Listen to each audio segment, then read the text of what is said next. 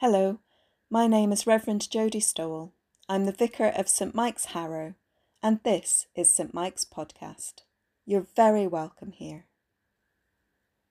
Today is the 28th of May, and it is the Friday of the seventh week of Easter. We begin with our reading. Luke chapter 8, verse 40 to the end. Now, when Jesus returned, the crowd welcomed him, for they were all waiting for him. Just then there came a man named Jairus, a leader of the synagogue. He fell at Jesus' feet and begged him to come to his house, for he had an only daughter, about twelve years old, who was dying. As he went, the crowds pressed in on him now there was a woman who had been suffering from hemorrhages for twelve years, and though she had spent all she had on physicians, no one could cure her.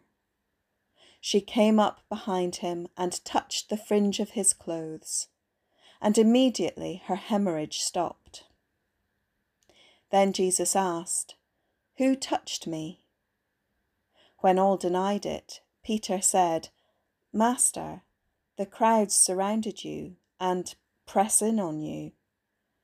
But Jesus said, Someone touched me, for I noticed that power had gone out from me.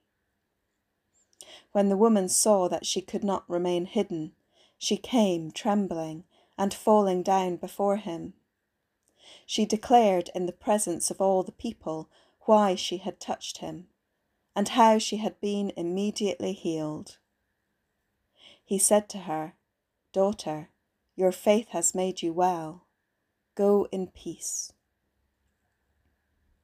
While he was still speaking, someone came from the leader's house to say, Your daughter is dead. Do not trouble the teacher any longer.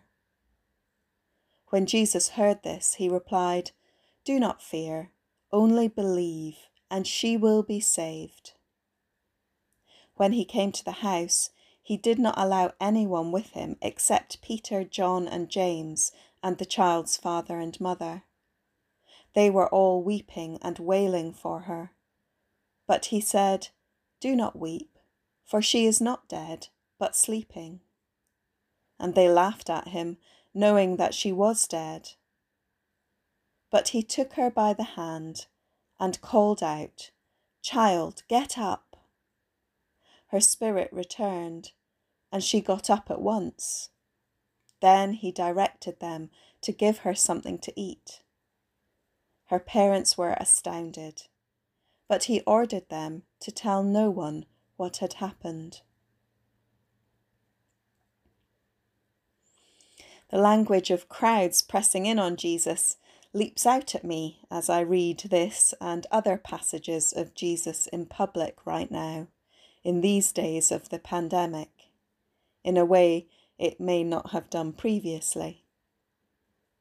But one of the things that jumps out at me most is the story of the woman with the hemorrhage and the touching that she does.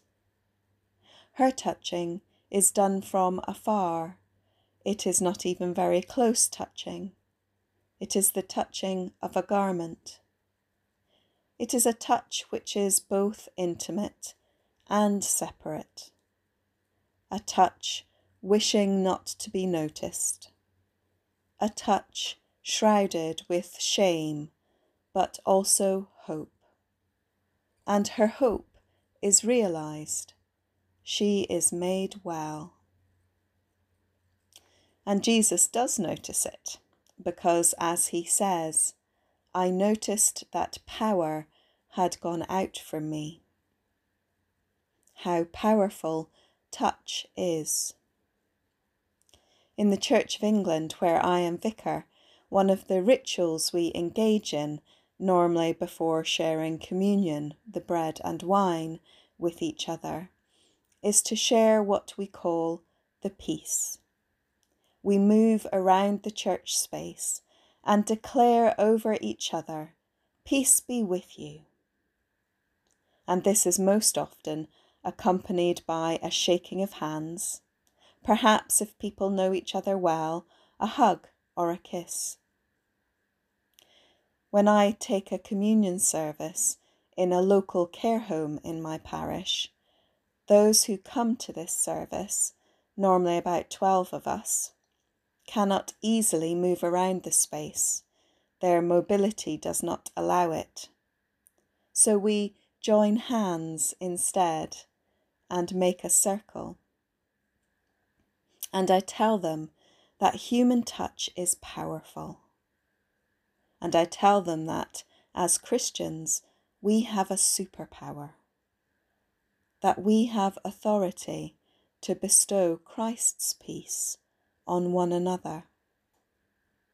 I am acutely aware in that setting that they often receive touch, that touch is being done to them, whether it is in administrating medication, helping with getting dressed, or simply walking down the hall.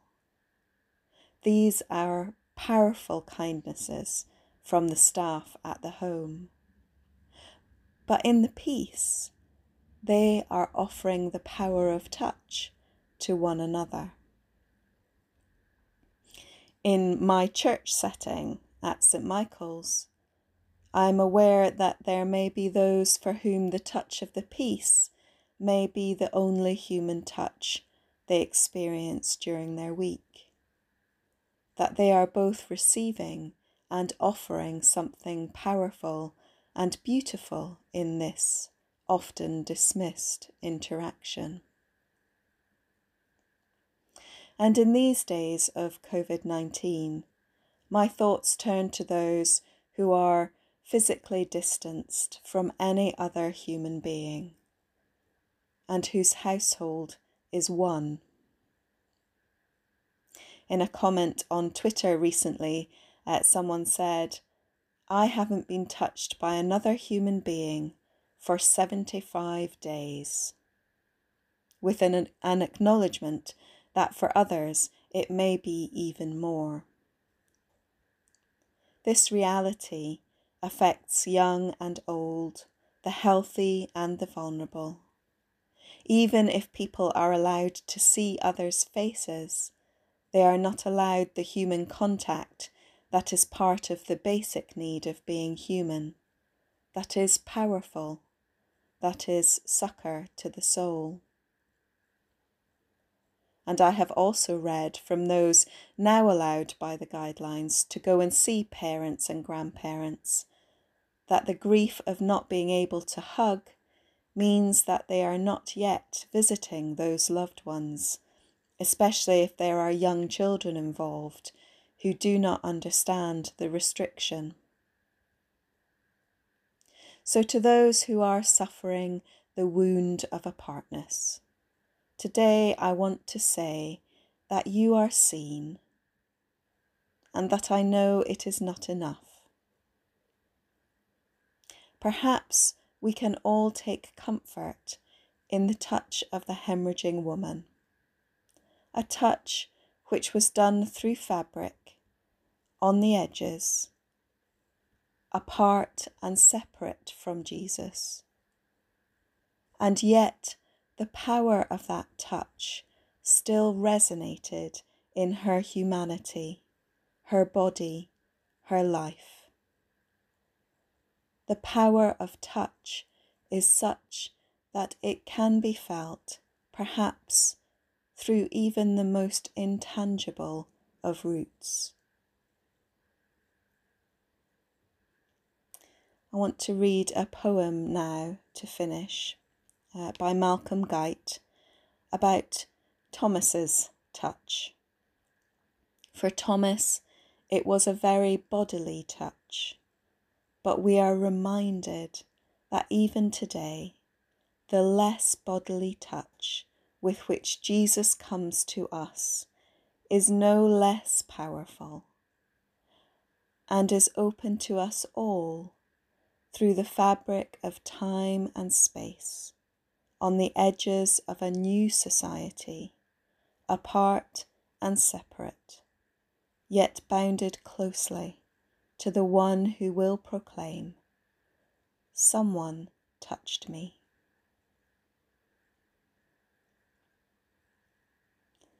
We do not know. How can we know the way? Courageous master of the awkward question, you spoke the words the others dared not say, and cut through their evasion and abstraction. O doubting Thomas, father of my faith, you put your finger on the nub of things. We cannot love some disembodied wraith, but flesh and blood must be our King of Kings. Your teaching is to touch, embrace, anoint. Feel after him and find him in the flesh because he loved your awkward counterpoint. The Word has heard and granted you your wish. O place my hands with yours, Help me, divine, the wounded God whose wounds are healing mine. Go well into your day, and may you come again soon to our doors.